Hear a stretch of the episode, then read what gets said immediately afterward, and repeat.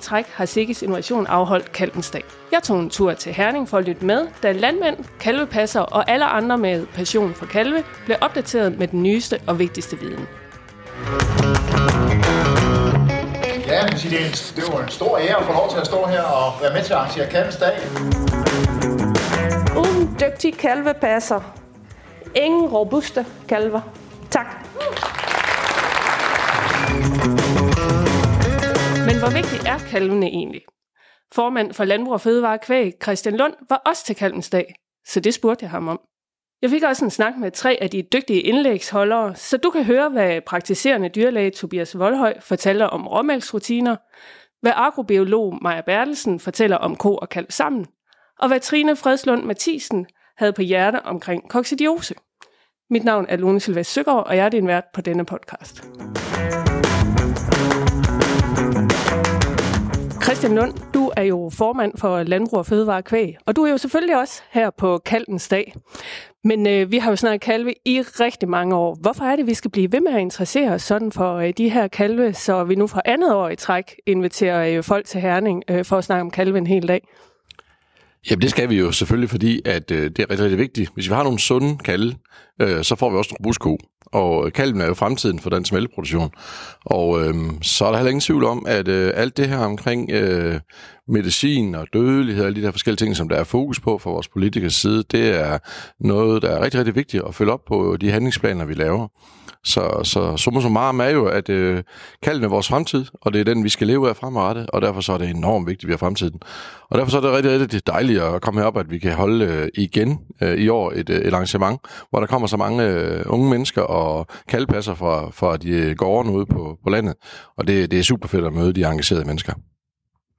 Hvor vigtige er kalvene i forhold til alle de andre områder, der også er vigtige på sådan øh, en bedrift? Jamen, det er altid noget, der er vigtigst øh, for nogen, og for andre er det noget andet, der er det vigtigste. Men, men kalven er altså en central øh, del af den fremtidige mælkeproduktion på gården. Og øh, vi har jo forskning og innovation, der viser, at hvis du har en sund kalv øh, i dens levevækst, jamen, så har du også en sund ko. Øh, og øh, derfor er det også der, vi siger, at kalven er jo den fremtidige mælkeko. Så, så det er, det er en, en central spiller på, på sin bedrift. Og øh, det er også det, jeg synes, jeg kan se, når jeg kommer rundt og besøger mine kollegaer, det er jo, at, at det område omkring øh, kalvene, det er et område, som bliver prioriteret rigtig, rigtig højt. Det er det altid blevet, men jeg synes bare, at de materialer og det, man ser rundt omkring, når man kommer rundt og besøger sine kollegaer, det, øh, det ser imponerende ud, og jeg synes faktisk, at folk de tager det her rigtig, rigtig alvorligt, for de er godt klar over, hvor vigtigt det er, at konen den, øh, den skal fungere rigtig, rigtig vigtigt øh, i forhold til dens levetid, men det skal den så, fordi at det skal være en sund kalv, der kommer ud af konen. Du er jo med til sådan at, øh, at sætte retningen for erhvervet. Øh, og, og som sagt, så har vi jo snakket kalve og kalvedødelighed i mange år. Øh, hvorfor nogle løsninger ser du for dig sådan på den længere bane? Jamen, den bedste løsning, jeg ser fremadrettet, det er det gode håndværk. Og det er jo derfor, det er så fedt at se, at der er så mange, der møder op i dag og bakker op om de ting, og de faglige ting, vi har i forhold til, til at passe en kald. Øh, så jeg tror, at øh, det her, det, det er ikke bare noget, du kan gøre laissez færre. Det er simpelthen noget, du er nødt til at sætte i system hjemme på dine bedrifter. Og det er der jo flere og flere landmænd, der gør. Og øh, det jeg også ser, det er jo, der, der er rigtig, rigtig mange unge piger, som kommer ud på landet og arbejder derude, som står for det her ude på, på gårdene. Og øh, om det er modergen eller hvad det er, der gør det, men de er hammer dygtige til det, og, og derfor så er det en fornøjelse at følge, hvordan ting de flytter sig, og øh, også opleve, at de virksomheder og de øh, firmaer, som arbejder med kældepasning, at de også er engageret ude på gårdene. Så jeg tror, et summarum med det er jo, at, at, at vi alle sammen øh, gør alt, hvad vi kan for, at vores kalde de overlever. Det er vigtigt i forhold til den omgivende samfund, vi har omkring os. Hvorfor er det også vigtigt i forhold til det omgivende samfund? Jamen det er det jo fordi, at uh, der er stor interesse omkring, uh, hvad vi går og laver ude på gårdene. Selvom vi ikke uh, tænker det, så er der en kæmpe interesse for, at den dødelighed, vi har, og det medicinforbrug, vi har i forhold til resistens, at det har vi godt styr på. Og der er vi jo kendt for i Kvæbu, at vi selv sætter nogle retninger og nogle dagsordner for, hvor vi vil hen med det. Og, og derfor så er det vigtigt, at vi har en dag som i dag. Tak for det, Christian. Øhm, en af de øh, helt vigtige ting i forhold til kalve, det er jo råmælk. Man kan næsten ikke sige øh, kalvemanagement uden også at sige råmælk. Har I nogle gode rutiner for det øh, hjemme hos dig, eller hvad tænker du, når jeg siger råmælk? Jamen, jeg tænker jo, det er noget, der skal være en vis kvalitet, øh, så kalven kommer... Det er det første, kalven øh, skal drikke, efter den er blevet født, så det er enormt vigtigt, at den får noget øh, råmælk af en vis kvalitet, og øh, det er jo ingen tvivl om hjemme. Dem, der passer kalven hjemme på min ejendom, jamen, de har også øh, totalt fokus på, at det er noget ordentligt råmælk, øh, kalven får som det første i dens levedøgn. Det er noget, som vi så meget vedkommende, og når vi kommer til at bruge fremadrettet, det er med at kunne se, hvor øh, øh antistofniveauet det er. Og netop råmælk, som Christian Lund afslutningsvis er inde omkring, det er afgørende for at få kalven godt fra start, så de bliver til stærke og højt ydende malkekøer. På kaldens dag indledte praktiserende dyrlæge Tobias Voldhøj med sit syn på den vigtige råmælk. Vi fangede Tobias, inden han gik på scenen. Og helt kort, Tobias, hvem er det, du er?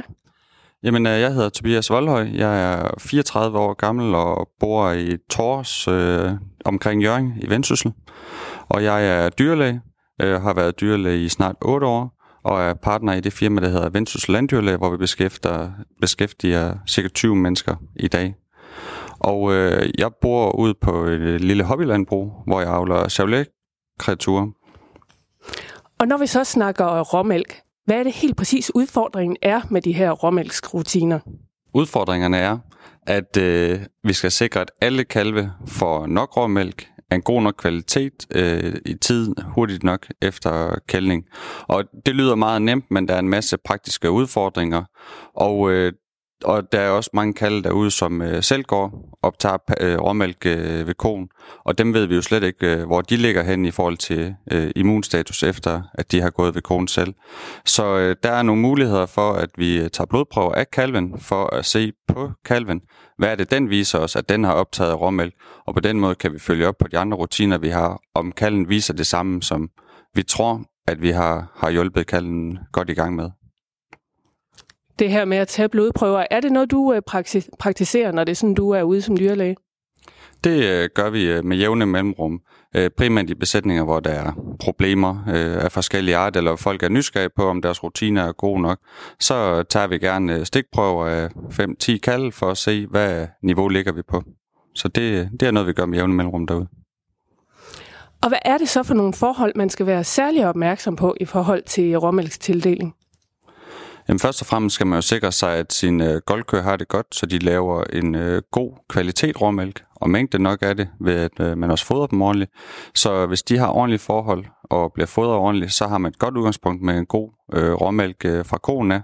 Så skal man selvfølgelig hjælpe konen øh, og kalden til at, at få det mælket af konen, inden øh, vi opnår en fortynding, og kalden skal have en god mængde øh, hurtigst muligt efter kældning, så den også øh, når optage en masse af det gode råmælk, øh, konen har lavet. Ja, og som du siger, det lyder jo meget nemt, men øh, hvordan øh, får man så det, det til at fungere i praksis, når man er kalvepasser? Jamen, øh, det er et samarbejde mellem alle på gården. Fordi at kalvepasseren får som regel øh, kalven øh, smidt i armene, efter den er blevet født. Øh, og kalvepasseren kan jo ikke gøre det alene, hvis ikke kalvepasseren også har ansvaret for opstaldningen af goldkørende og fodringen af goldkørende, håndteringen af selve fødslen og kalvepasseren er selvfølgelig heller ikke tilgængelig på gården døgnet rundt. Så der, det er en fælles indsats på gården af alle folk, der er der, at de skal være opmærksomme på de her køer, der går i kældningsboksene. Øh, hvad er rutinerne på gården, når en ko har fået kald, sådan at øh, vi sikrer os, at øh, kaldene kommer godt i gang. Det er en fællesindsats på hele gården. Kan du være lidt mere konkret? Nu kommer du jo meget ud i praksis. Øh, er der sådan nogle, sådan nogle gode fif, du kan sige, at, øh, at det her, hvis, øh, hvis, hvis man øh, prøver at gøre det på den her måde, eller, øh, eller hvis man øh, er særlig opmærksom her, så kan du se et løft i, i kalvesundheden. Altså, det er ret essentielt, at man er hurtig efter konen har født kalden. Hvis du er hurtig til at reagere, så får du øh, den gode råmælk mælket af konen, og ellers så skal man selvfølgelig have en, en bank, som man kan tage af, hvis det ikke er tilfredsstillende. Og så øh, kalven har en rigtig god sutrefleks, meget kort efter øh, den er blevet født, så hvis man kommer hurtigt efter den er blevet født, så kan man få den til selv at sutte øh, en rigtig meget råmælk i sig, så man får en god mængde i den, og, og så vil den få rigtig meget ud af det. Så det betyder en del, hvis man, at man er hurtig efter katten er blevet født. Det gør det altså bare nemmere. Hvad så med de kalve, der er født midt om natten? Ja, det er jo en praktisk udfordring også, øh, og vi må håndtere dem efter bedste evne. Så snart der er en, der opdager dem, må de gå hen og, og mærke, om kalden har været i gang med at patte selv, Og øh, hvis den har det, så kan vi jo ikke øh, hælde 4 liter ned i den oven i købet.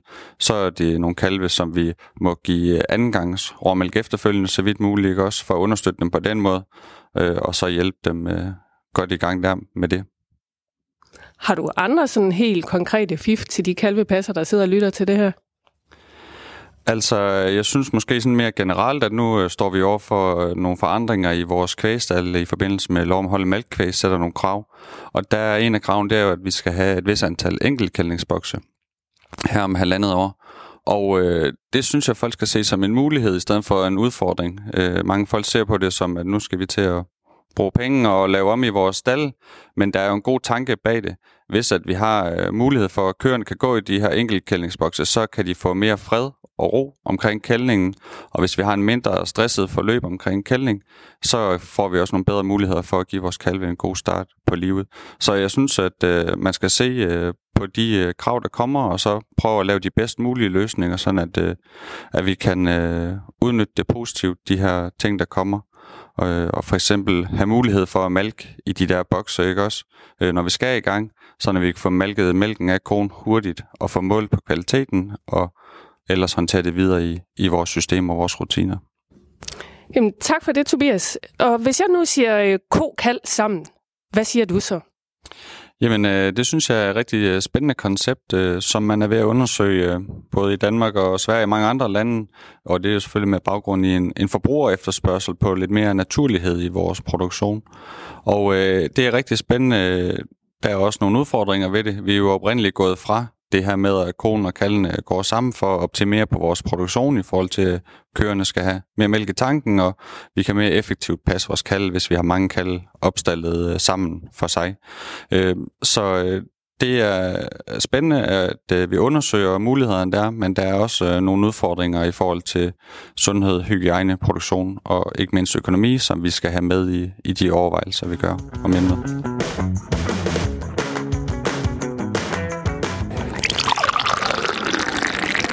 Har sådan, altså inden for en uge, eller hvor det står lige I de senere år har der været et stigende ønske fra forbrugerne om mere naturlighed i mælkeproduktionen. For eksempel, at kalven ikke bliver fjernet så hurtigt fra konen. Og hvis fremtidens mælkeproducent skal leve op til det, stiller det nogle helt nye krav til opstillingssystemer. Netop ko-kald-systemer er noget af det, agrobiolog Maja Bertelsen har undersøgt.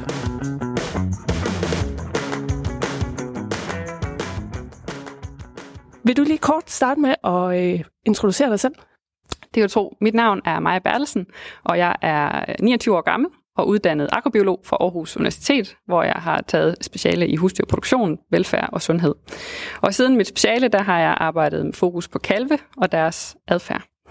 Og øh, alt det her med, med landbruget og køer og kalve, det er sådan set ikke noget, jeg er vokset op i. Jeg kommer fra øh, en øh, helt almindelig kernfølge, så øh, det har været en interesse, der egentlig har bundet sig mere i adfærd som udgangspunkt. Og jeg synes, at der er nogle sindssygt vigtige problemstillinger inden for landbruget, hvor at adfærd nogle gange kan være med til at, at lave nogle spændende løsninger. Jeg har især valgt at lægge mit fokus på, hvordan vi kan bruge adfærd til at forbedre velfærden for kalve. Det er det, jeg arbejder med både til mit speciale, og det er også det, som jeg er nysgerrig på nu. Jeg er nysgerrig på, om vi kan forbedre velfærden, og blandt andet igennem det her med øget naturlighed, som vi kan i et kokalsystem, men på en måde, hvor det også er praktisk muligt for landmanden, og hvor det kan give mening. Så det er sådan øh, overordnet det, som jeg har gang i. Og hvad er det så mere øh, specifikt, I har kigget på i jeres undersøgelse? Jamen, øh, jeg er i gang med at lave et, øh, en PhD, som øh, er en del af et større projekt, som hedder Kalviko. Og det projekt det har til formål at skabe noget viden, som kan være med til at informere landmænd, der er i den her beslutningsproces omkring gerne vil have et kokalsystem. Og min PhD specifikt, den har kigget nærmere på det, at der dukker rigtig mange forskellige kukalsystemer op derude. Der er nogle landmænd, som er begyndt at tage fat i det her og teste nogle ting af, og det, de har mest af alt til fælles, det er, at der ikke er nogen af dem, der gør det ens.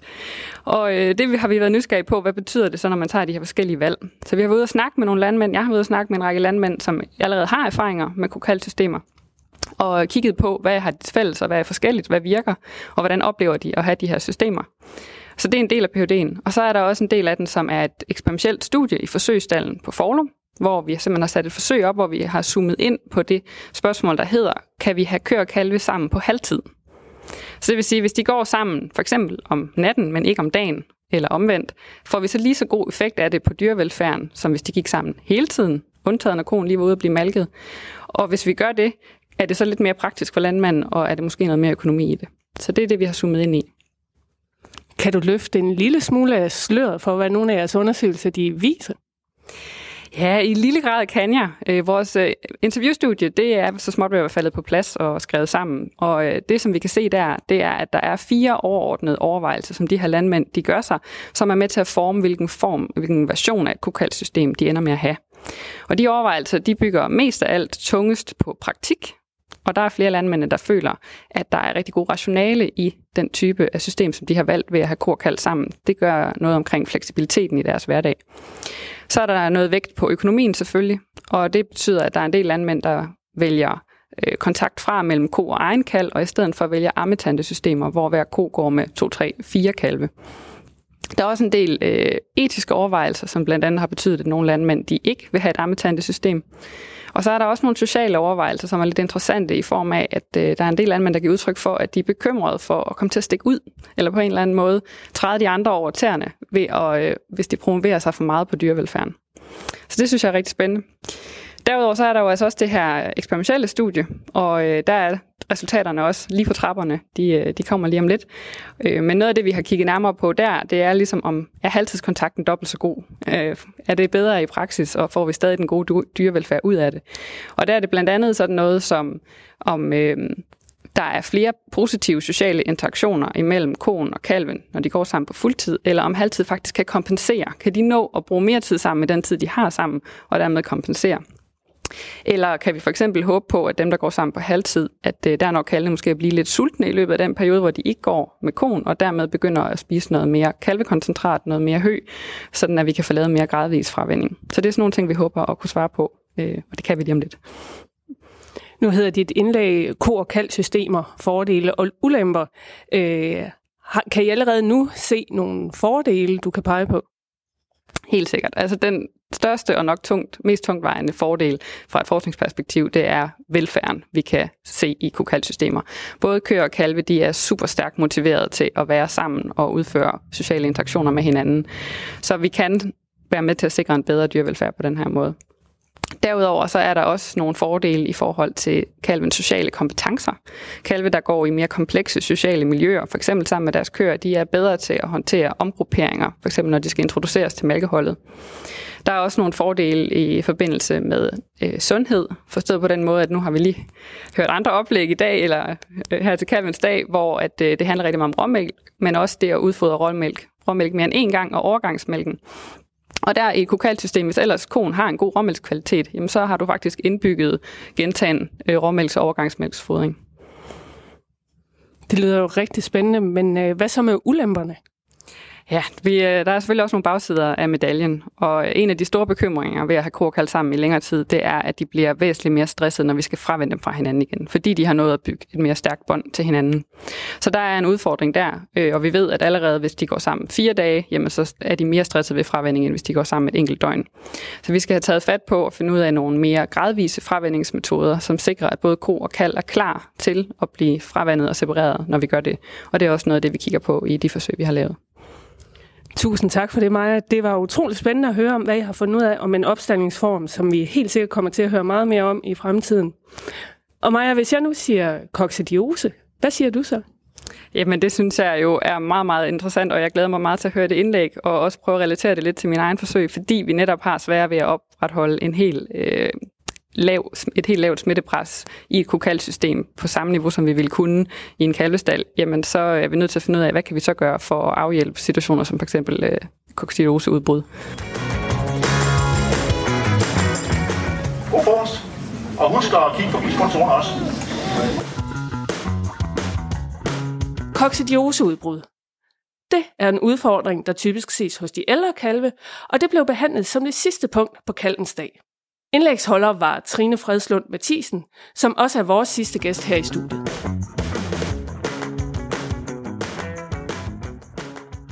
Og Trine, hvis der er nogen, der ved noget om koksidiose og kalvediarré, så er det jo dig.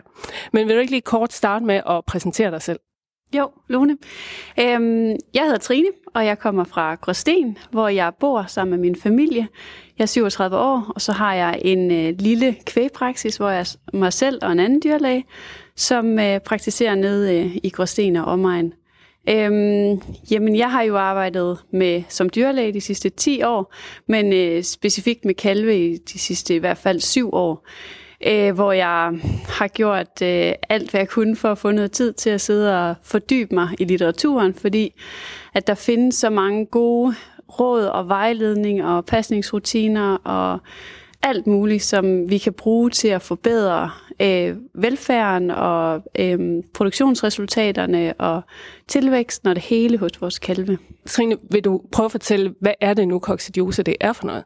Ja, koksidiose, det er en parasitær infektion, altså koksidier er en parasit, som øh, bliver et af kalven som nogle æg, som ligger i omgivelserne, dybstrøelse. Øhm, kalven æder dem, så kommer de ind og laver en infektion i tarmen. 14 dage til 3 uger efter kalven har ædt de her æg, til den så får øh, udskillelse æg og de kliniske symptomer. Og så ligger parasitten som æg i omgivelserne, øh, modner, og så er den klar til at øh, inficere den næste kalv. Og det, der er så svært ved koksidiose, at håndtere koksidiose, det er, at kalden bliver smittet på dag 0, og så går der 21 dage, før vi ser øh, de kliniske symptomer.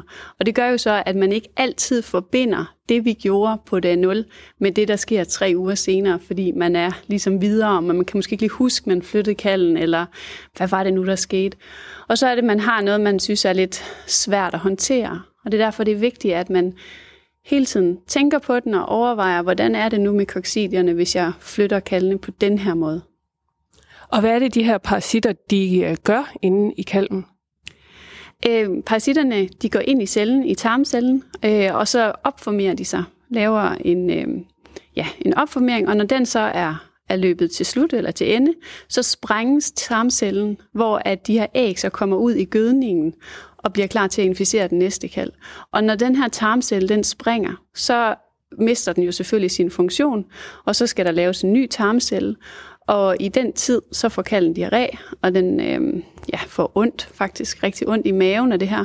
Øh, og øh, og i, hvis, hvis kalden får en meget stor infektionsdosis, eller bliver smittet med mange koksidier på én gang til at starte med, når den ikke har noget immunitet over for det, så kan de altså dø af det øh, simpelthen blodig diarré, hvor at der er så mange tarmceller inde i tarmen, der bliver sprængt på én gang, at tarmen begynder at bløde, og det er så det, vi ser som blodig diarré.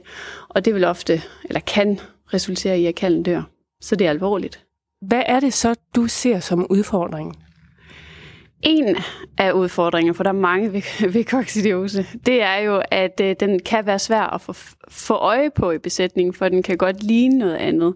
Øh, man kan have nogle kalve, som man tænker, hvorfor trives de ikke som de andre øh, kalve i holdet?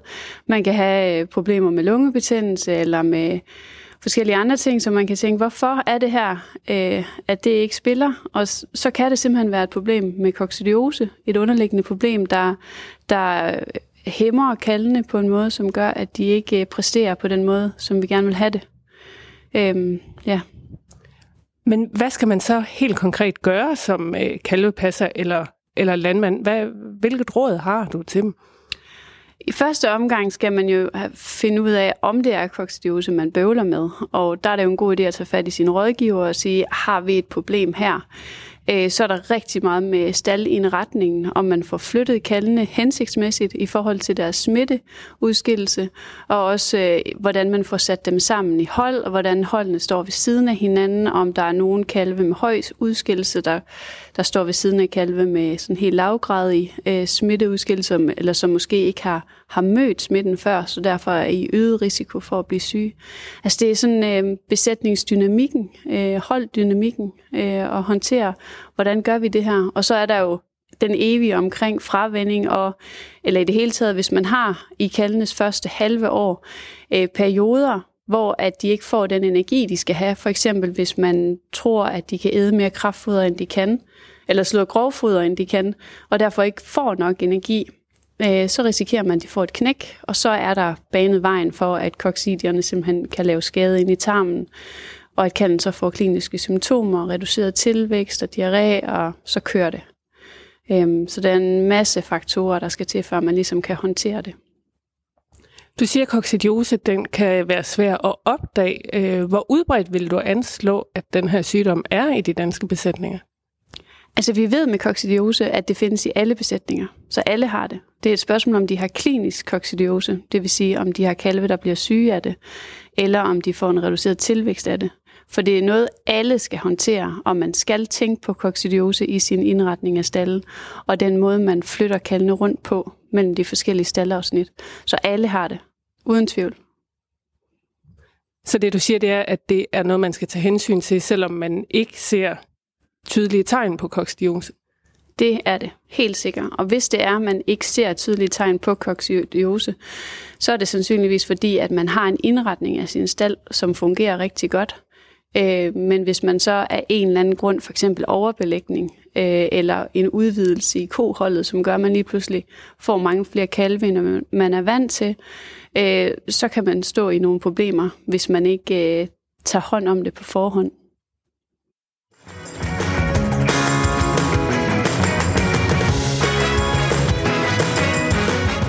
Og med de ord fra Trine Fredslund Mathisen vil vi takke af fra en succesfuld Kalvensdag.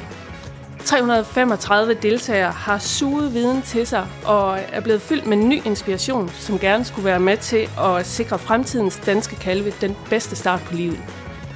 Og her på falderæbet vil jeg gerne dele en nyhed med jer. I 2023 lancerer vi nemlig et helt nyt koncept, kvæglyt.